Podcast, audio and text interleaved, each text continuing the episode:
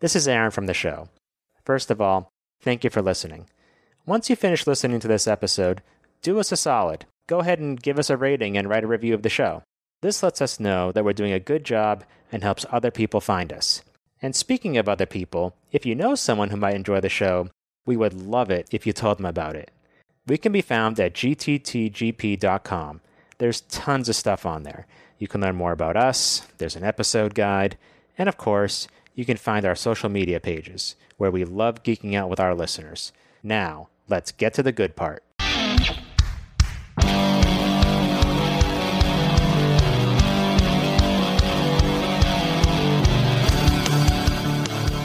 To circle back to the book, Wait, we're talking about a book? Oh, right. talking right. about a fucking book, right? So, potentially billions of people's avatars and all of their money got wiped out in a blink. Motherfucking IOI. Yeah. I know, right? Those motherfuckers. Bastards. So, okay. So obviously this was part of the plan, which up until now there was no reason to think that they were even expecting them to get through the shield. Yeah.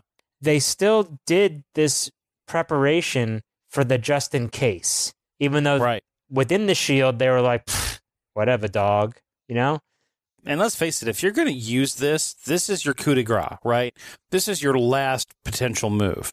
You know, they are right at the gate. They are about to go through. And if I was Sorrento, this is when I would pull that plug. I wouldn't, you wouldn't have a choice. You know, you could not stop them. Everyone else had been removed from the picture. They were going to go in. You might as well nix them and come in with your spares. Which is a brilliant plan, Yeah. but it's a lot of death and destruction. And to some extent, like kind of what we were saying, if the whole point of the contest is to gain control of the Oasis, but you've now Mhm. since destroyed most of the Oasis as far as the user group and the money within it, what do you have left of the Oasis to get to win? Yeah, about to say if you know if if part of the winning is not just control of the Oasis, but control of like umpteen hundreds of billions of dollars, you know, half a trillion dollars worth of money. If all of a sudden that money is worthless because you've ruined your economy, and this is the reason why they didn't use this first. You know, I'd imagine that this is this is the reason why they didn't just simply leave and then use it and then come in and then go through the door. That this was like a an absolute last resort because you know this is a this is a fire sale. You know, it's, it's just trash everyone. It's really like the last desperate attempt here. So everyone's gone, but then this thing happens to Parzival. Something happens to Parzival. He's expecting the worst. He's expecting to see the words game over on his screen, but that's not what he sees at all. It says, Congratulations, you have an extra life. And then he's he's wearing his default skin. Everything he owns is gone. He's got his black shirt and jeans on. He does not have parachute or wings, and he hovers in midair and falls down to the ground like Wile E. Coyote in the old Roadrunner cartoons, and tries to reach for the gate, but is well out of reach. And he falls down, goes boom, loses a few hit points, and A third. a third. he a lands third hard. He lands hard.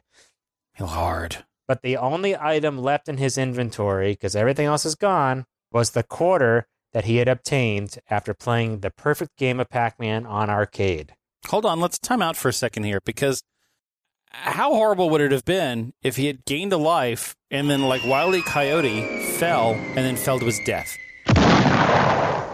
Assuming that the Oasis has some degree of reality, right? Oh, yeah. it's That if you full of bang your head against a tree enough, you're going to kill your avatar. Okay, let's just say, right? That falling off of a mountainside could kill you. Like, it- you know, some degree of realism here, right? How far do you think a human can fall and and still be able to kind of get up and move around, or how how far do you think it take to fall and die? Like, what what height would kill you if you fell? Depends on what how you land. If you land on your head, it's not going to take that much. You, this is true. I guess if you tuck and roll, it doesn't matter, right? You can jump out of a plane, tuck and roll, and you're going to be all right. Of course. It's kind of like, you know, if the nuclear bomb goes off, just get under your desk, duck and cover, and you'll be okay. What I was really looking for was the amount of distance you'd have to fall to reach terminal velocity for a human being, right? If I drop you out of a plane how long before you reach terminal velocity?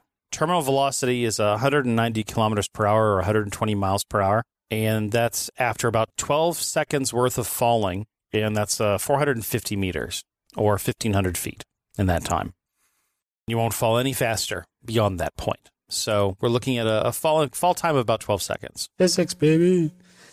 So, how far is it written that Parzival falls? I believe it says a few dozen meters. Does it say a few? Okay, I think it says a s uh, it says several dozen meters. All right, all right. So let's let's break this down because a few is very specifically three, a couple is specifically two, but when we talk about um, several, we're talking more than two or three. But by definition, I asked Google how many is several. mm-hmm. So according to vocabulary.com, two is a couple and more than 2 or Mhm. three is several. If you eat four donuts, you can say you had several, but you may have had too many, especially if you get a stomach ache. Several is a word that shows size or number when you can't be specific or when you just want to summarize. So I think we can say it's more than three. okay. Let's say just a hair over three. Let's say four. That's just a, that's a hair.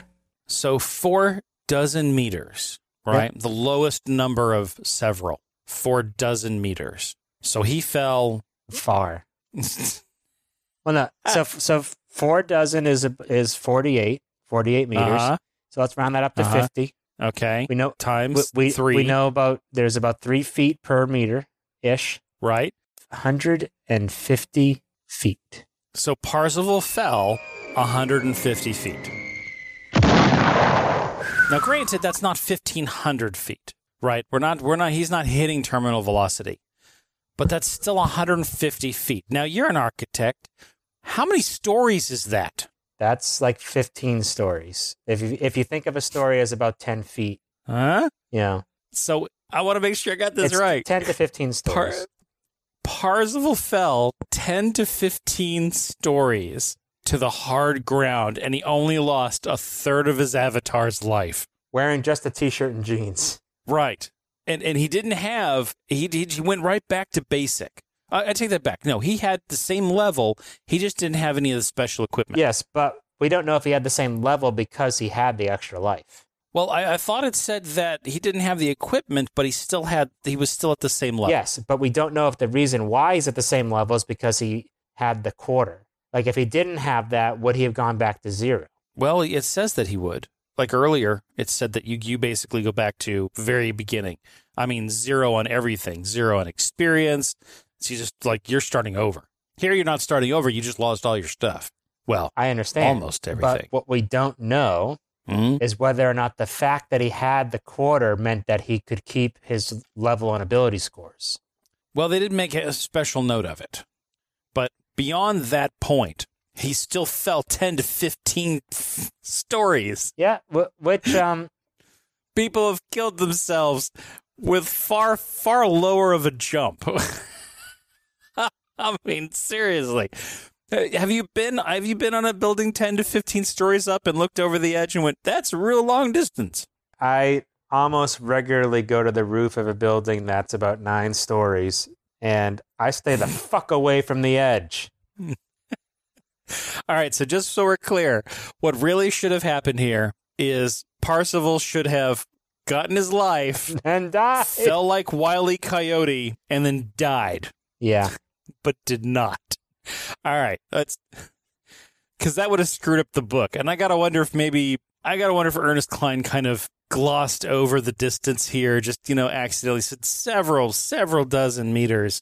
I I think this is a case of it's not one to one to reality. Yeah, sure, and I get it. Like it's it. Yes, I get it. You know the the Oasis is not going to be full on reality, right? I mean, th- think about playing like first person shooters like Call of Duty. How many times do you get shot and you're still alive? Fine, but in Call of Duty, if you fall off the back of a truck, you die. Really? Or well, it's it's true about Battlefield. Yeah, you stub your toe in Battlefield, you die.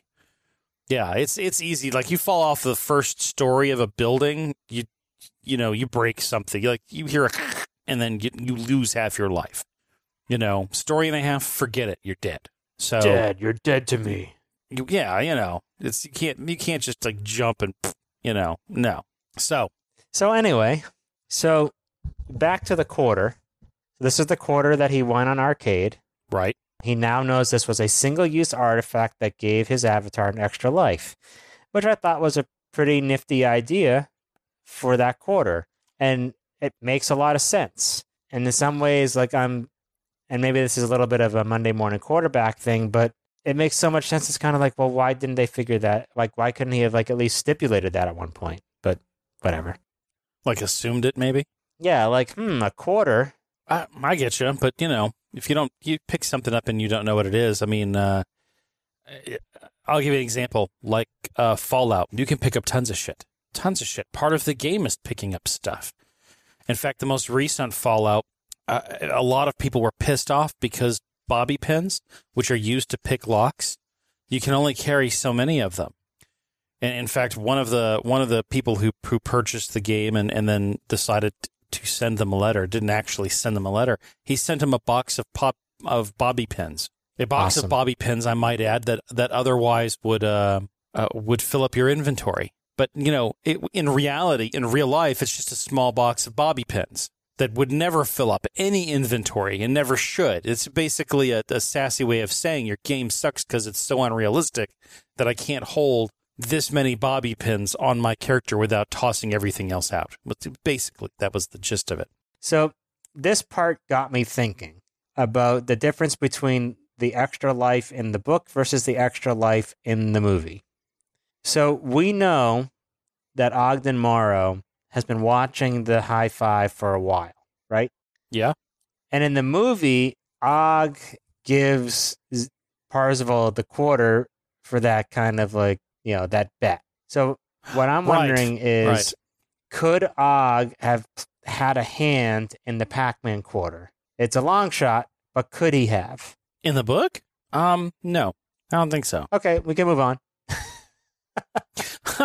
no, it just I- seemed like if Og had been watching him that long and he was part of the extra life quarter in the movie, that maybe at one point Ernest Cline had thought that idea would be appropriate for the book, and maybe that was part of it at one point. And I don't know, just a thought. I'll cut this all out. keeping in mind that he still had to beat Pac-Man. oh yeah, Well, So I mean, if you wanted to give him a coin, if if Og was watching and trying to put this thing in front of him in a nondescript, non in a very discreet sort of way, why would he make it so hard to get and so because he can't obvious? actually help him win. Mm, then why even try? because he says he wants to help them, like help them out, but he can't like give them, like he can't just give them an extra life. Like he, that, that'll ruin the spirit of the game.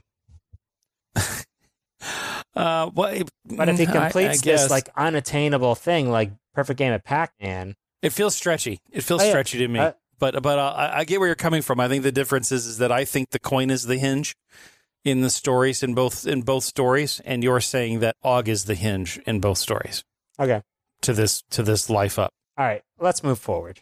All right. So at this point, Parzival falls down 150 feet.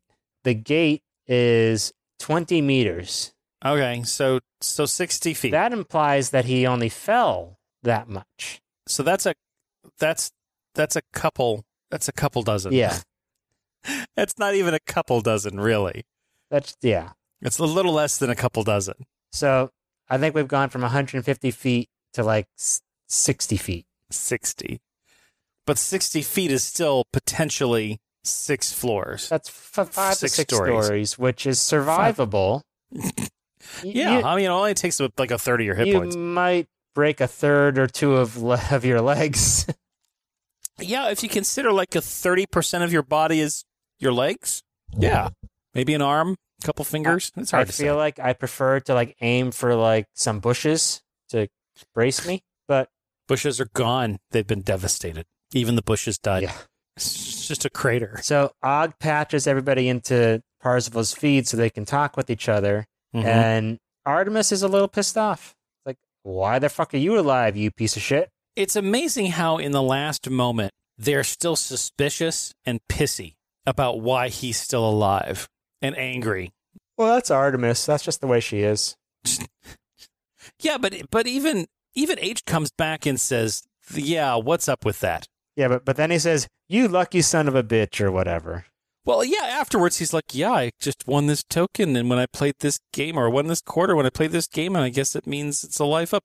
Like we're spending a lot of time not getting to the gate to explain why we're still alive to those who are suspicious. But yes, at- at least H comes around and goes, "You lucky dog," Yeah, and Artemis is just jelly. he is a lucky son of a bitch. Yeah, yeah, he didn't kill himself dropping 60 feet Seriously. or 150, depending. So this is the point where H says that the news feeds are reporting that over half the population of the Oasis is dead. Oh, okay. Half the population. All right. Half the population. The other half was working or on Ludus or what was the shopping mart one? Incipio. Incipia. So uh, going back to what we were talking about before, people dying and, and like just the economy of people, all their money gone. If half of just the United States population were gone, I understand. So let's say a guy with five stones on a glove snapped his finger and half the population died. So go on with that. that's a devastating. Fuck you.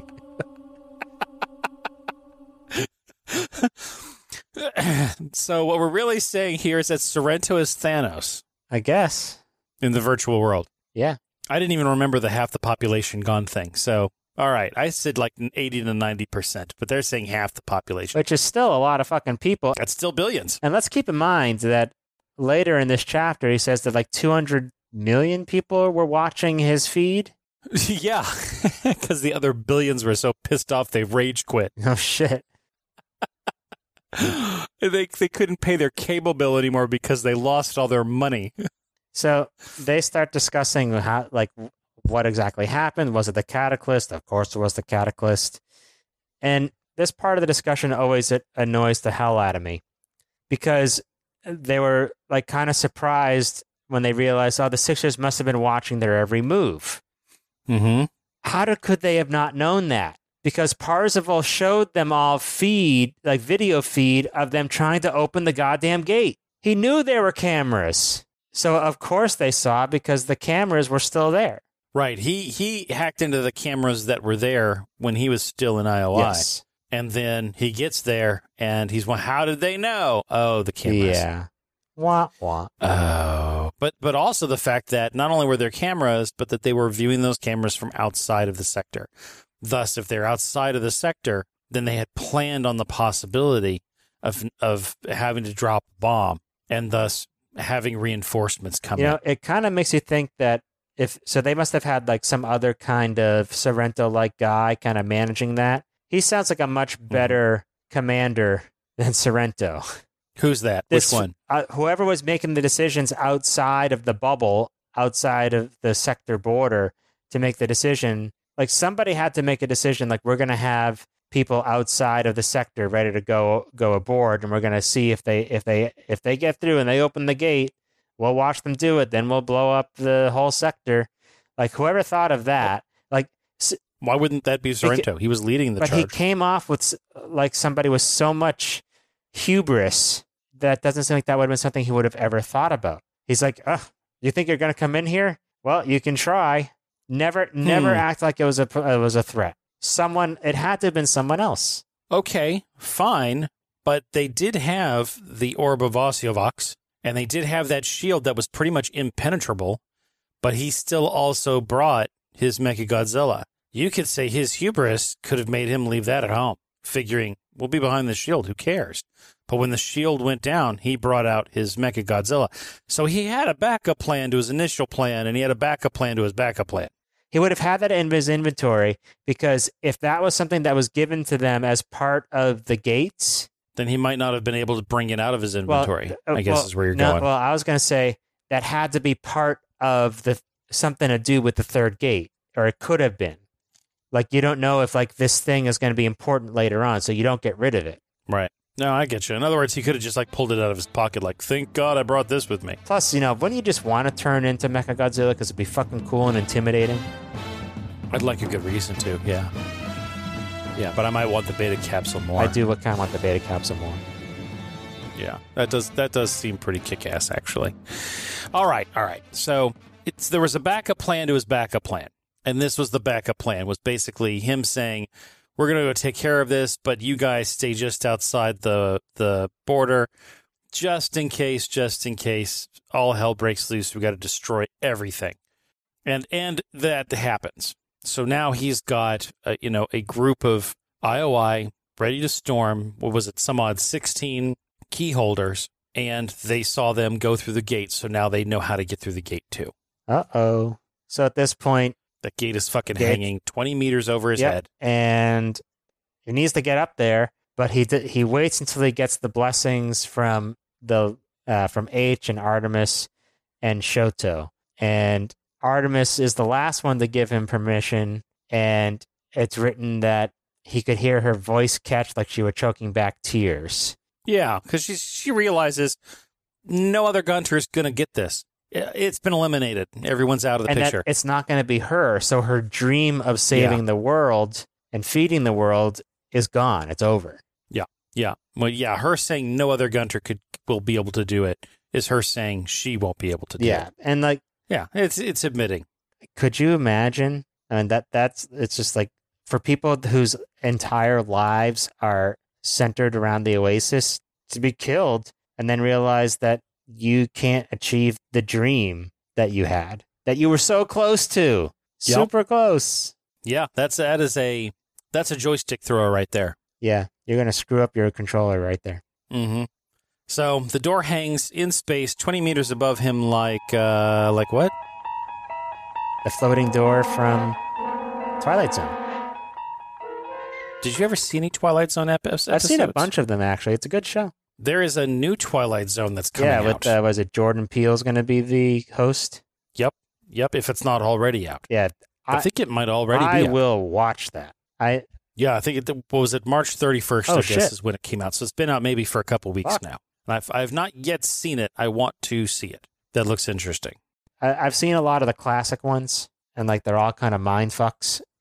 Yeah, and I kind of dug that. Like it- I saw the Twilight Zone the movie, Mm. And the part that kind of freaked my shit out was where that one little girl has like this family hostage because she can just fuck them up with her mind. And she brings this one gal home, and then this one gal realizes that this family is basically just being nice to this little girl because she has like these psychic capabilities to that she could kill them. Yeah, uh, that that almost has an echo to one of the original episodes where this little boy had like this power over everybody because they all did what he wanted them to do because he could wish them to the cornfield or something like that. And uh, there was like one part where like he turned this guy who was pissing him off into like a jack in the box, and then the Oh, and then, and then the Hmm. father's like, wish him to the cornfield, just wish him to the cornfield. Wish it into the cornfield.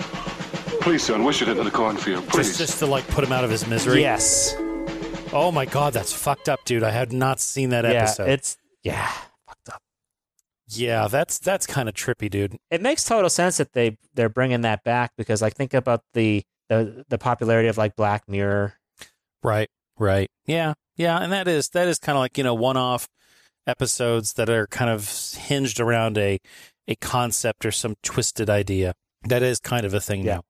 All right, But okay, but the door is still hanging in space, 20, 20 meters, six, five to six stories, relatively safe drop for a human above him. And there's no way for him to get to it. It's like he could, he's within a th- stone's throw of going through and unable to get to it. he can't even spit up to it. He could throw a stone. So so then he after he gets all the, uh, he gets the blessings of everybody, he starts running around because he doesn't know how the fuck he's gonna get up there. Yeah. Well, he sees something off in the distance, a, a glimmer of, of something pixelated off on the other side of the. One might the- say that's hope, a glimmer of hope. a glimmer of hope No, off on the other side of the, the crater that is Castle Anorak, right? And what does that glimmer turn out to be? the beta capsule. All right. Which doesn't work because he's already used Bummer. it. But it, at least it kind of first off it answers it answers two questions. One is that why why the quarter is still in his possession. Now you could just simply say, well, because he was able to use it. But what we find out is that the cataclysm doesn't destroy other artifacts. Artifacts cannot be destroyed. The quarter cannot be destroyed, and neither can the beta capsule, which means that there might be other artifacts. Ooh. So then, so he polls the group. He sends out a Facebook poll saying, "Hey, does anybody have any artifacts? One that would help me fly or levitate or teleport?" And then they post a meme of a kitten. Yep. And they start going through, and Ar- then Artemis says uh, that her truck Taylor R stars were art. Her Chuck Taylor All Stars were artifacts, and could help him to get to the gate. And he's like, "Great." And then I'm like, "Hmm, why didn't she say so right away?" like right after he says that he has no way to get up there, she could have said, "Find my Chuck Taylor All Stars."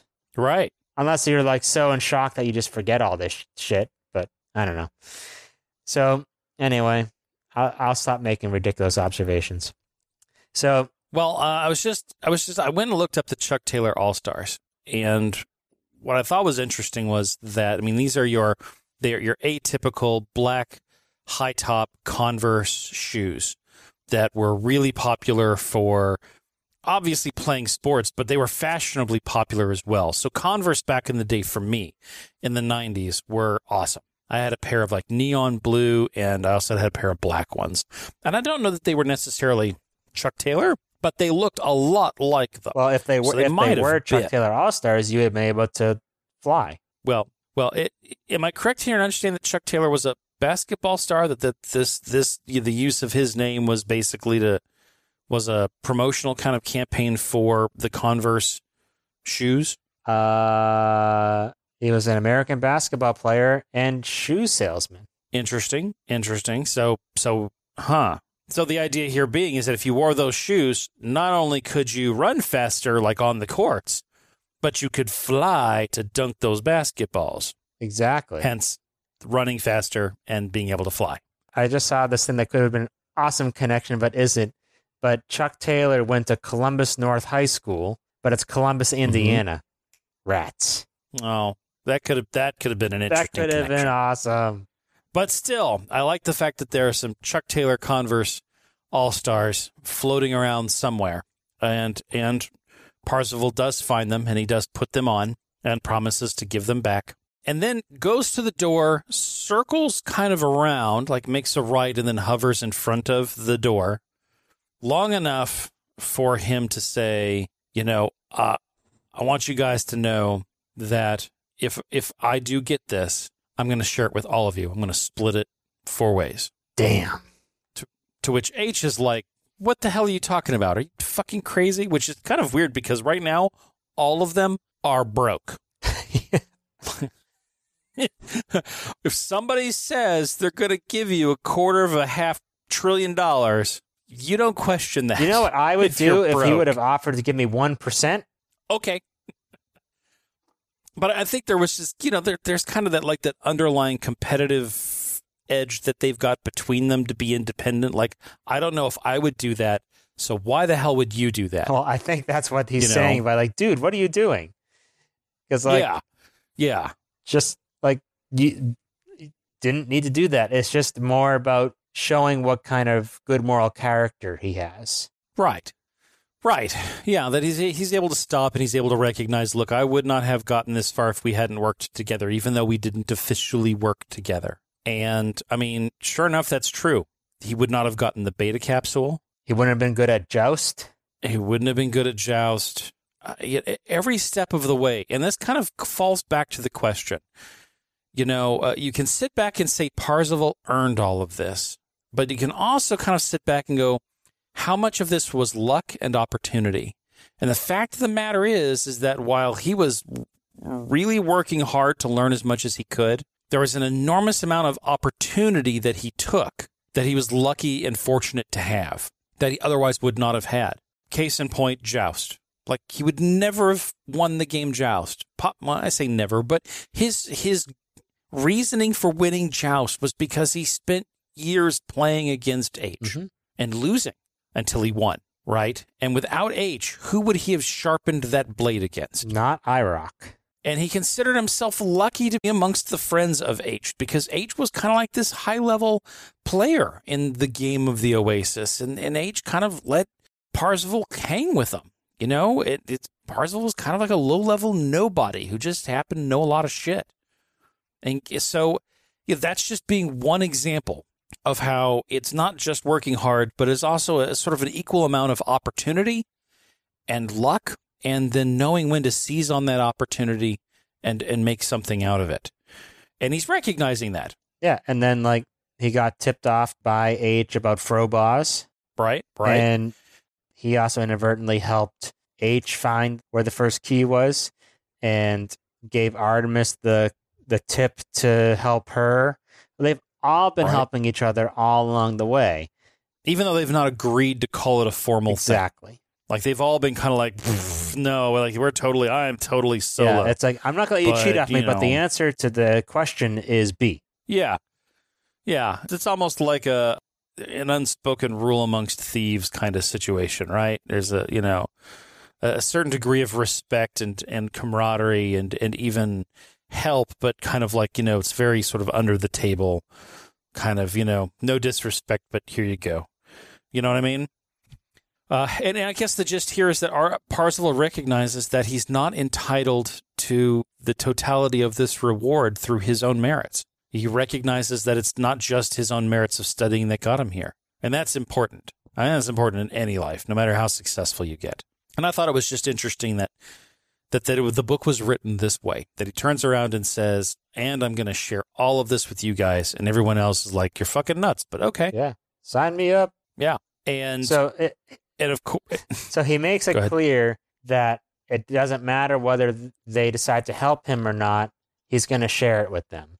I, I like the fact that they're like, so you're going to pay us to help you. And he's like, I'm going to share this with you regardless of whether or not you help me. But that I'm going to share it with you means that you do have some skin in the game, if you will, in helping me out. So it's in your best interest to help me, but you don't have to. Yeah, which is basically like, help me out, motherfucker.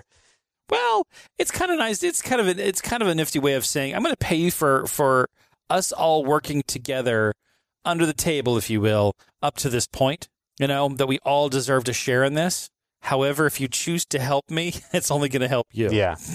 Help me, help you, Help me help you. help you. So we're burning through seconds here, valuable seconds, and Artemis jokes about wanting it in writing. Yeah, can we get that in writing? To which he then turns on his vid with some odd millions of people 200 watching. million, which 200 million. So, so that's two and a half percent of the current world population. Two thirds of the United States population, uh-huh, more uh-huh. than the populations of all but seven countries individually. It would be like all the people in the 14 most populous states of the United States we're watching. It's Okay. a lot of people. Okay. It is a lot of people. It's it's gargantuous. So, uh, what did you think of his little speech? Give me give me a quick second here. I want to I want to check something out here. You want to look up what filleting means? No, I know what filleting means. Thank you very much. No, I just I wanted to put this into comparison. H- how many how many people are watching? You said two hundred million. Yep. Well, that's pretty good.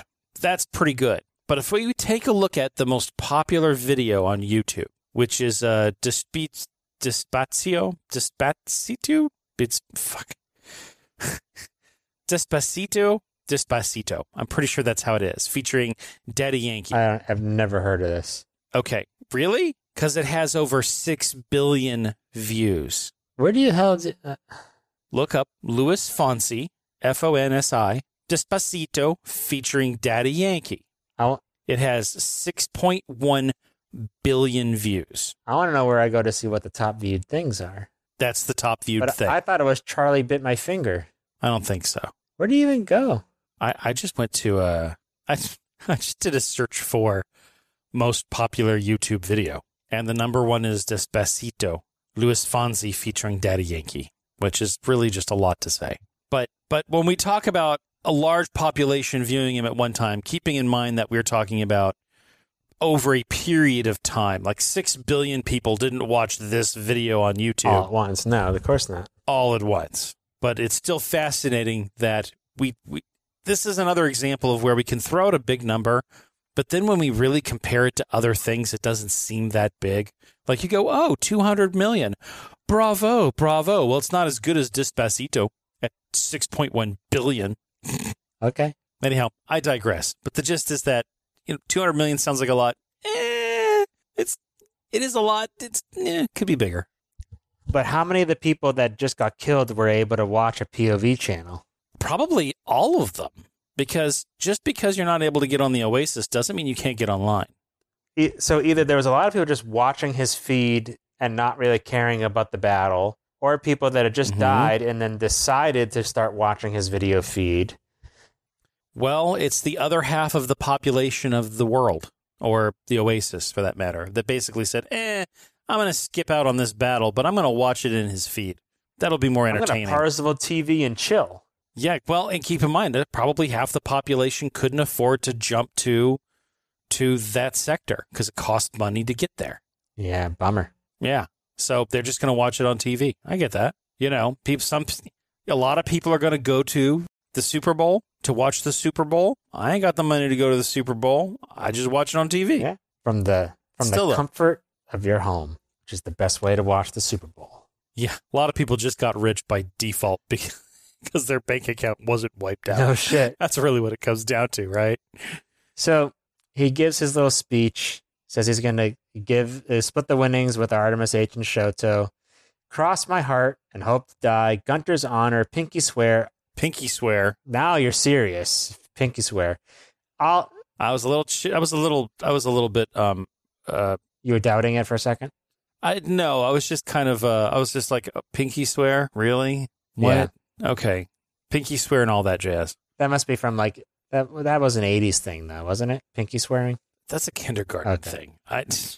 So anyway, don't- Gunter's honor, pinky swear, all that crap. If I'm lying, I should forever be branded as a gutless sixer filleting punk. Sixer filleting. What? What does filleting mean? I'm sorry. You know what it means. Oh, uh, uh, it means that uh, uh, it means that It means he uh, that they, fillets. they, are just like uh, like um like a fish, like a fish fillet.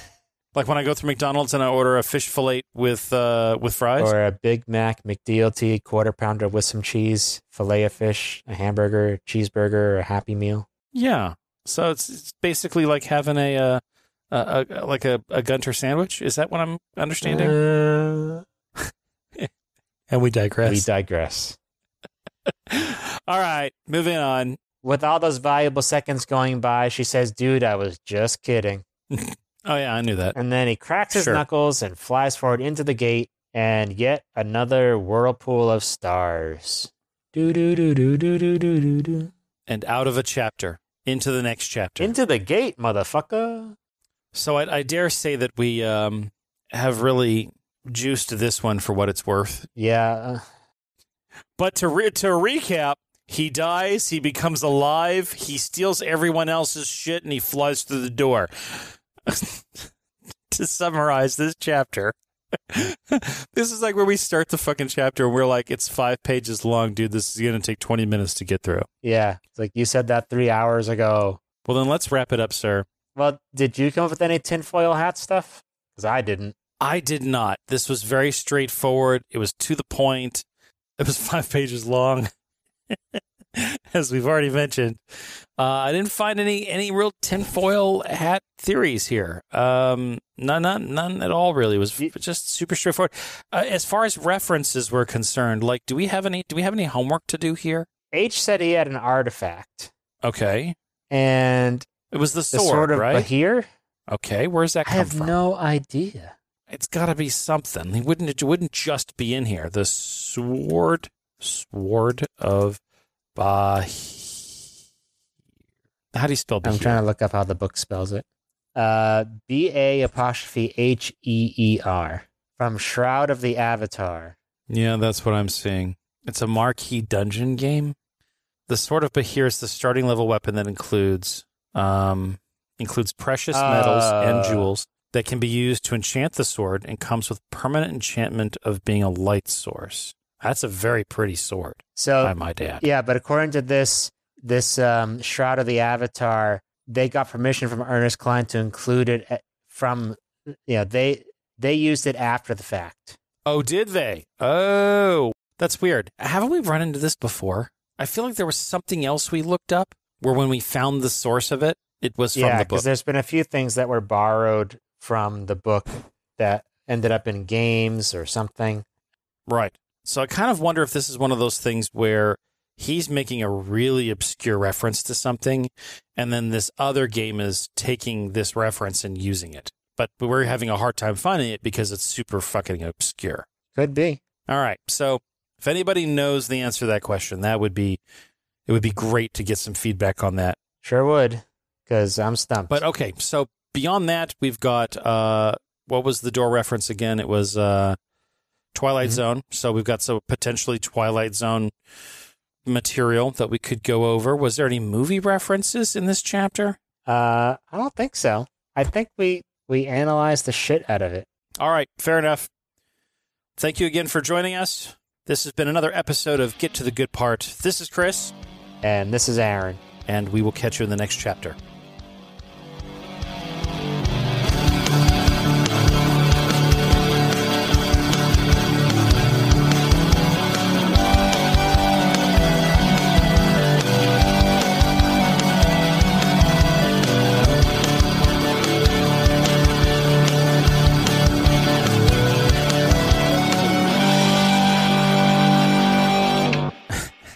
Ten to fifteen stories.